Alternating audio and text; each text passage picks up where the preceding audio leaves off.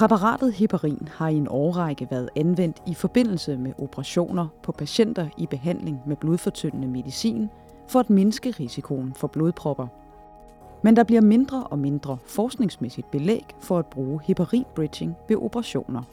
Teoretisk set lød det jo rigtigt, at øh, man skulle dække folk ind med noget kortvirkende øh, antikoagulerende i den periode, hvor, hvor deres øh, behandling med vitamin K-antagonister var ude af kraft. Men heparin bridging, der har vi altså ikke set nogen positiv virkning af det, så jeg tror, vi er på vej ud af det. Du lytter til Ugeskriftets videnskabspodcast. Velkommen til.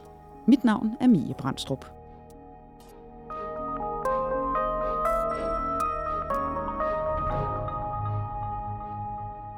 Jeg hedder Jørgen Dansgaard Nielsen. Jeg er overlæb i hjerteafdelingen øh, og sidder på Frederiksberg Hospital, hvor vi har en øh, klinik for patienter med blodpropsygdomme. Det er overvejende patienter med, med venetromboser og lungeembolier, og så har vi også en AK-klinik, der tager sig af selvstyret AK-behandling, øh, hvor de fleste patienter, det er jo nogen med atrieflimmeren, men, men vi har også øh, mange patienter efterhånden med venetromboser og lungeembolier, som er i livslang behandling og har valgt at øh, bruge Marvan, øh, som jo, øh, hvis det er velstyret, er lige så godt som øh, den mere moderne behandling med DORC-præparater. Øh, så det er, hvad jeg beskæftiger mig med i det daglige. Og øh, sådan lidt øh, kort introduktion til at starte med. Du er øh, medforfatter på en øh, artikel i ugeskriftet, som handler om øh, operationer af patienter, der får øh, blodfortyndende medicin. Så sådan lidt indledningsvis, hvad er baggrunden for, at øh, du og nogle kollegaer har skrevet den artikel? Ja, vi kan jo starte øh, efterhånden mange år øh, tilbage. I 2005, øh, der var jeg formand for Dansk Selskab for Trombose og Hemostase, der øh, synes vi, der var brug for øh, en, en rapport, som øh, kunne sige noget om, hvordan man øh, skulle behandle øh, folk, der var i blodfortyndende behandling, enten med trombocythæmmer eller med antikoagulantia, øh, når de skulle have foretaget øh, et operativt indgreb. Altså, hvordan skal man holde pause med behandlingen, og, og hvornår kan man genoptage behandling efter indgrebet. Øhm, på det tidspunkt havde vi øh, nogle oplysninger fra øh, en klinik i øh, Holland, i Leiden, og, og hollænderne blev på det tidspunkt anset for verdensmestre i antikoagulationsbehandling, så det var, det var værd at bemærke, hvad de havde fundet ud af. Øh, vi havde så også øh, den fordel på det tidspunkt der, at nu var øh, en, en, en ny metode til vurdering af antikoagulationseffekten, altså det man kalder INR, øh, det var efterhånden blevet indført. Den var faktisk øh, øh, blevet beskrevet allerede i, i, i 1980'erne, hvordan man øh, skulle udtrykke øh, resultatet af blodprøven som INR. Men det var først i løbet af 1990'erne og frem til ja, begyndelsen af 2000, at man øh, fik det indført i de forskellige lande. Så nu havde vi altså et bedre begreb om, hvordan man skulle regulere øh, antikoagulationsbehandling.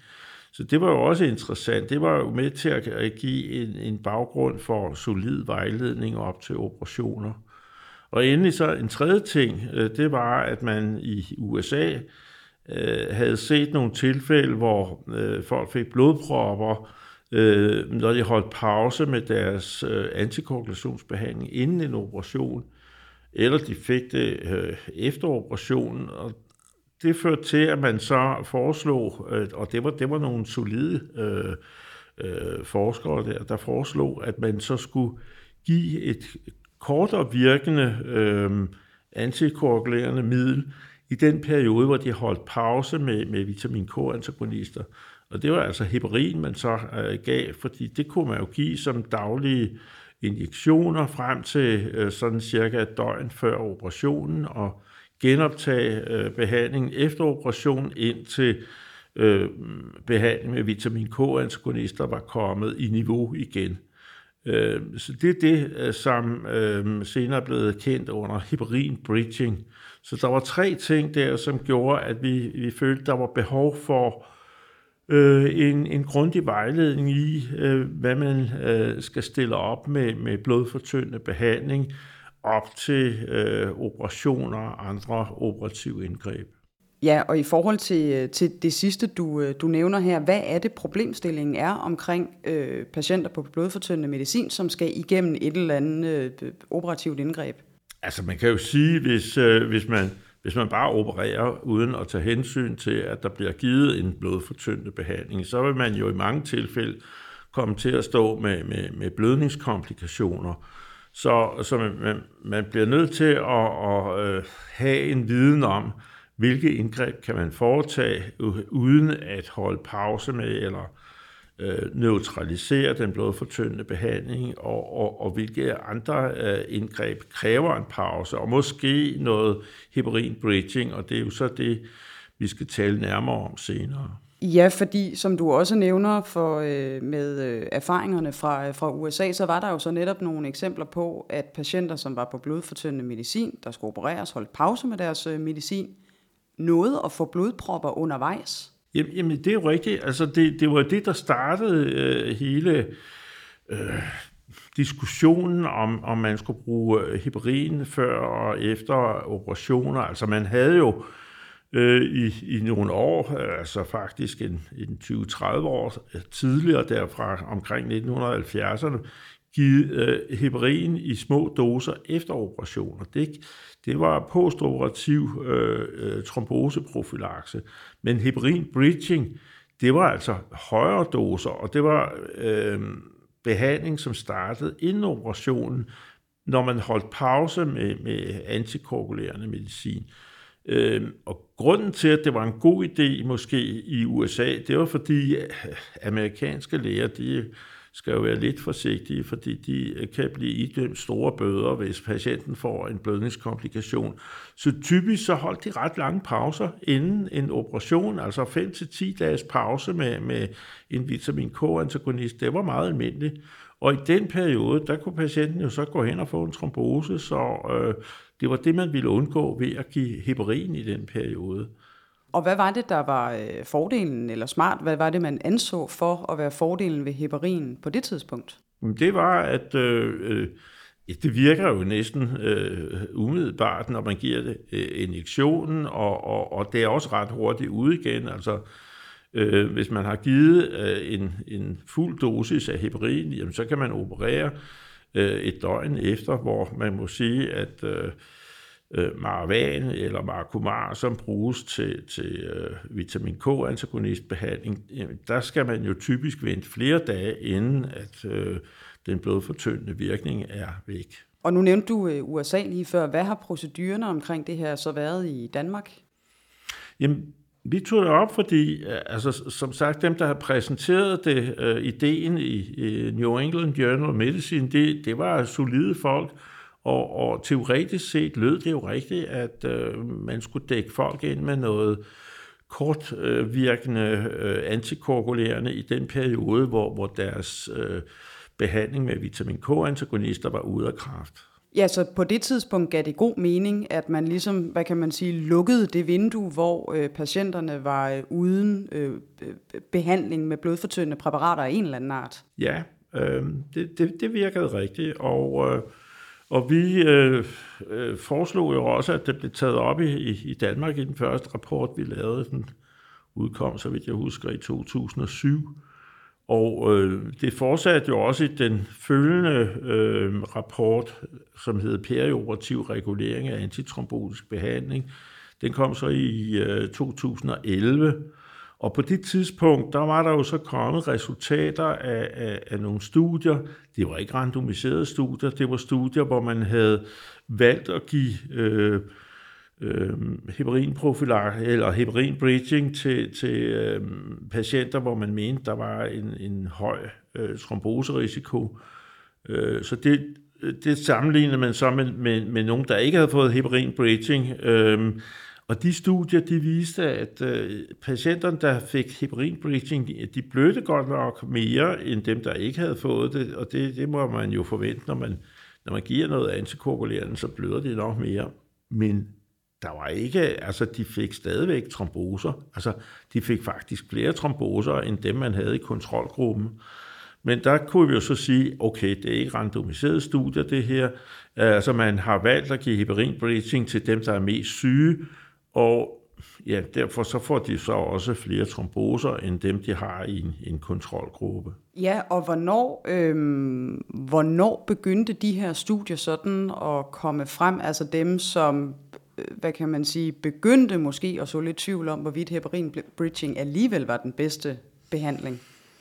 Jamen, der, der kom altså, øh, der kom faktisk temmelig mange af de studier der, som samstemmende vi, øh, viste, at heparin bridging gav øget blødningsrisiko og, øh, og ikke øh, mindskede tromboserisikoen. Men der var jo planlagt et randomiseret studie, der hed Bridge-studiet, og øh, det blev publiceret i 2015, mener jeg, fordi vi vi lavede så den næste rapport i 2016, og der havde vi resultaterne af Bridge-studiet, som jo altså var et randomiseret studie med, med, med knap 2.000 øh, øh, randomiserede patienter.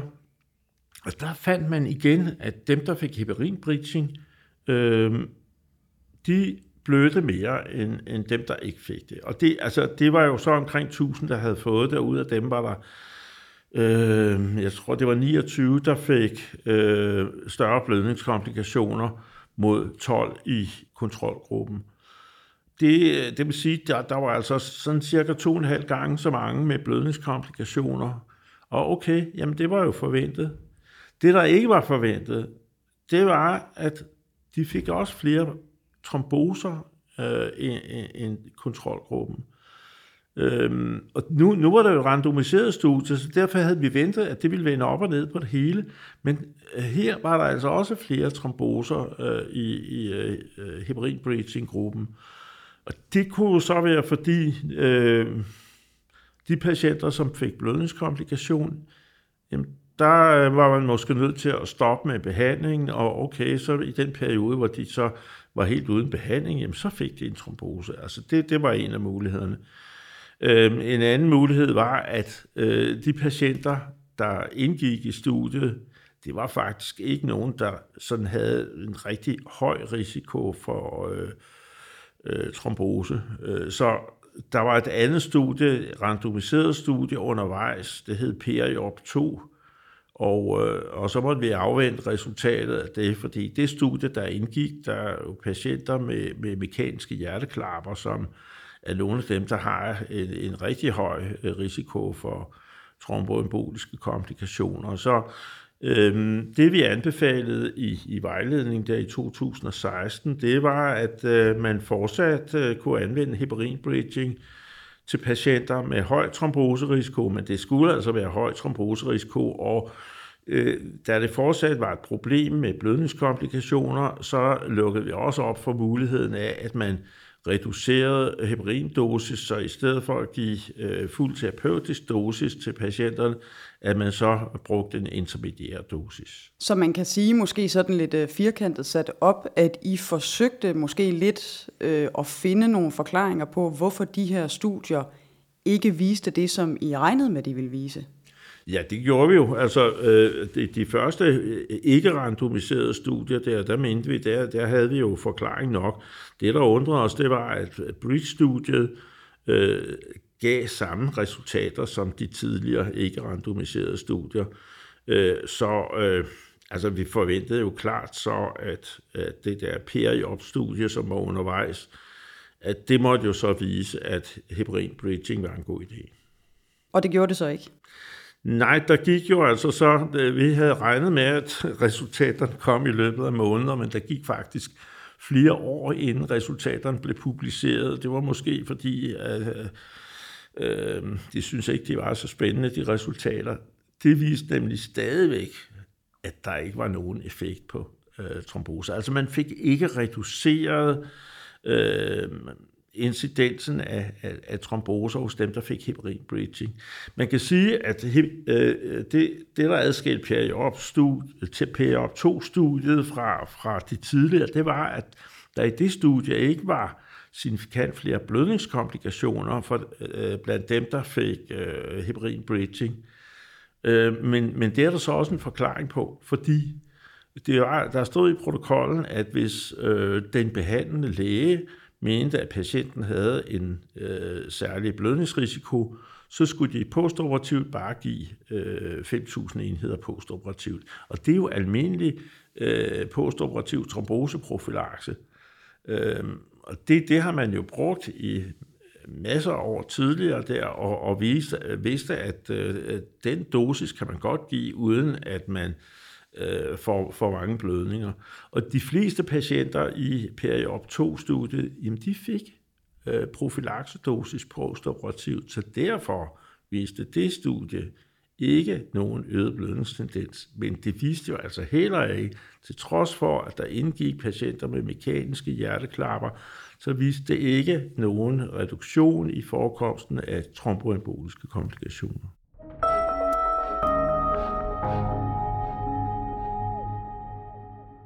Ved man noget om, hvorfor at heparin bridging til sydenladende ikke øh, øh, virker i forhold til øh, risikoen for, for, for blodpropper? Nej, det store spørgsmål. Ja, det store spørgsmål. Ikke? Kan man ikke forestille sig, at der findes patienter med en, en så høj tromboserisiko, at det vil være en god idé? Øh, jo, det kan man vel ikke afvise, men vi har bare ikke set den gruppe patienter endnu. Vi har ikke set dem i et studie, som viser, at når risikoen er så høj her, så er der god effekt af heparin bridging. Og derfor så må vi sige, at vi står nok ved inde på en æra med heparin bridging, og øh, skal sådan træde et skridt tilbage til det, vi kendte før heparin bridging, nemlig øh, postoperativ tromboseprofilakse. Men, men hvad så med, med, med, med øhm, de der tromboser, som kom inden operation, hvor man holdt pause med, med behandling? Og der må man bare sige, jamen altså, vi skal jo ikke gøre som amerikanerne, holde en lang pause med, med vitamin K-antagonister.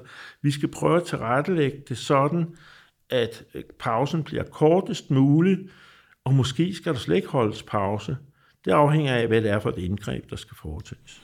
Ja, det skulle jeg til at sige, fordi hvilken rolle spiller, hvad kan man kalde den moderne kirurgi, altså nogle af de her lidt lettere invasive øh, indgreb i forhold til, at heparin bridging måske ikke er så nødvendig i dag, som det var for 15 eller 20 år siden?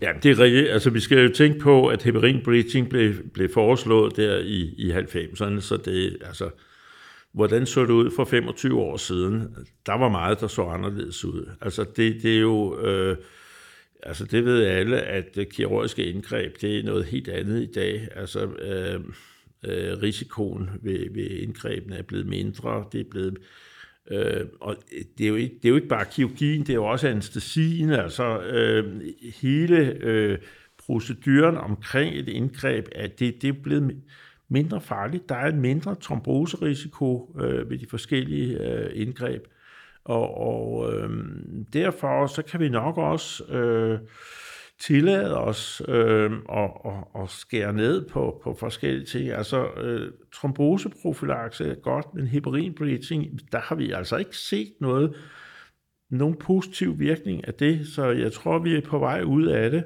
Og, øh, og, og hvad så med det præoperative der? Jamen, der gør vi, øh, vi, vi, vi gør pausen med vitamin K-antagonister kortere. Vi øh, kan jo også øh, se på, hvilke indgreb kan vi faktisk foretage, uden at vi overhovedet behøver at holde pause. Der, altså, der er det jo vist, at man, man kan jo godt øh, implantere pacemaker, hvis INR ligger i terapeutisk niveau. Man kan også øh, Øh, foretage tandekstraktioner, mindre mundhulekirurgi. Man, der er mange indgreb, der kan foretages, uden at man behøver at holde pause med vitamin K-antagonister.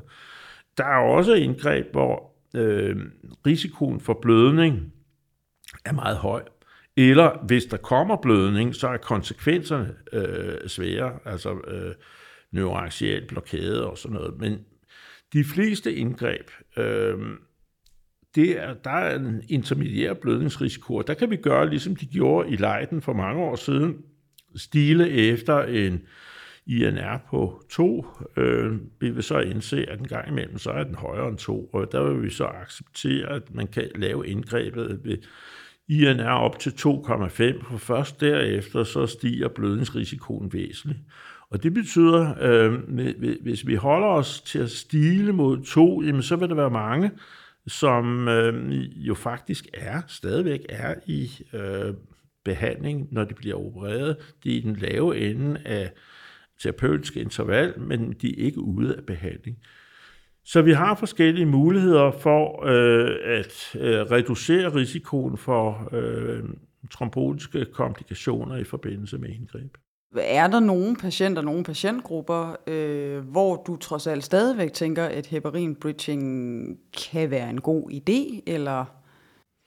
Altså, jeg har sværere og sværere ved at, at, at, at finde de øh, grupper, fordi vi havde øh, sat lid til, at, at øh, det øh, undersøgelse, der hed PRIOP 2, skulle vise, at det var en god idé. Okay, altså, vi kan jo så have patienter med mekaniske hjerteklapproteser, øh, øh, mitralklapper har en større risiko end aortaklapper, og, og hvis de samtidig øh, har haft øh, cerebrale infarkter, har diabetes, har øh, atrieflimmer og så videre, så kan man godt finde patienter, som har en endnu højere risiko end dem, der indgik i periode 2.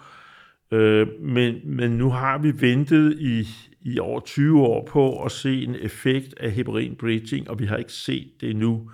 Og, og, og derfor så mener jeg, altså på et eller andet tidspunkt, så er det måske på tide, at man, øh, ja, det er jo ikke noget fremskridt at vende tilbage, men, men øh, men, øh, Men det har haft sin chance, tænker du? Ja, postoperativ trombosprofilaks, det var nu ikke så dårligt til patienter med, med, med høj postoperativ trombosrisiko. Og hvis vi så kombinerer det med en, en grundig præoperativ vurdering og en kortvarig reduktion i, i uh, antikoagulant behandling inden operationen, eller, eller vurdere, om det kan foretages uden reduktion af behandlingen, det tror jeg, man kan komme langt med. Og du har nævnt et par gange øh, jeres øh, anbefalinger fra Dansk Selskab for Trombose og Hemostase, og jeg ved, at I sådan så småt arbejder på den næste også. Hvad, hvad er det for et arbejde, I er i gang med i forhold til at skulle ja, samle op på det nyeste forskning, og lyder det til at komme med nogle nye, nye anbefalinger? Ja, altså den fra 2016, der havde vi jo Bridge-studiet med. Men vi ventede på periop 2, og, og, og øh, der kom vi jo til at vente længe, men nu er resultaterne kommet, og øh, øhm, det, har vi jo, det var så anledningen til at jeg skrev artiklen til, øh, til udskriftet. Og vi har jo også fået andre øh, antikoagulantier, som vi skal rådgive om. Altså, øhm, øh, DORAC-præparaterne, det er øh, Øh, faktor 10 at de oral faktor 10 af hæmmer, og så øh, Pradaxa, som er en trombinhæmmer. Øh, dem havde vi også i, i 2016, men, men øh, vi har jo fået mange flere erfaringer med dem nu. Det skal jo også med. Og øh, øh, så er det også værd at bemærke, at der i, øh, i forbindelse med, med øh, PRAP-rapporten, som vi kalder den fra 2016, der fik, fik vi lavet en, en uh, app, som man kan bruge, når man skal vurdere, øh, hvad der skal gives af heparin, bridging, eller hvordan man skal forholde sig øh, med, med, med regulering af antikoagulant behandling ved en operation. Og den øh, app, den øh, vil vi gerne have udbygget sådan, at øh, øh det bliver faktisk øh, nok noget af det vigtigste i i den kommende udgave her, øh, der vil vi få øh, en app, som øh, giver øh, et, et resultat, som, som svarer til det, der står i rapporten. Og øh, det gør den nuværende app også, men jo altså med de anbefalinger, der lå om hybrid bridging, og det er det, vi så skal have modificeret. Men, men øh, rapporten fra 2016, den var jo på jeg tror det var halvanden hundrede sider. Altså den, vi skal lave nu, det skal være en, en, en kortere øh, rapport, så flere øh, overgår at læse den, men øh, det skal også være en rapport, der er ledsaget af en app, som alle synes fungerer øh, tilfredsstillende og øh, som så kan bruges i det daglige arbejde. Så det vil sige, den øh, app, der er nu, som øh, du fortalte mig i telefonen, at dit indtryk, at, at mange er glade for at bruge, at, at den vil I måske i virkeligheden anbefale, at man ikke skiller så meget til, øh, indtil at I kan komme med nye anbefalinger, eller... Jamen, det, det er jo altid sådan, at øh, man, man bruger de anbefalinger, man har, indtil til der foreligger nye. Og øh, øh, altså den app, der ligger, den øh, er absolut anvendelig, men, men på nogle punkter vil vi gerne have den justeret, øh, og det kommer til at ske i løbet af i år. Okay, og i forhold til øh, PREP-rapporten, som du siger, øh, har I nogle øh, forventninger og forhåbninger om, hvornår øh, den næste kan være klar med, med, med nye opdaterede anbefalinger? Altså vi havde i sidste måned det første øh, redaktionelle møde, hvor øh, vi aftalte, øh, hvem der skulle tage sig af hvad, og øh, så skal vi jo have øh, inviteret repræsentanter for øh, alle øh, Øh, de lægevidenskabelige selskaber, som skal komme med bud på, øh, hvordan øh, de gerne ser øh, perioperativ øh, antikoagulation øh, hos deres patienter. Øh, så vi håber på, at i løbet af året, så har vi det færdige manuskript.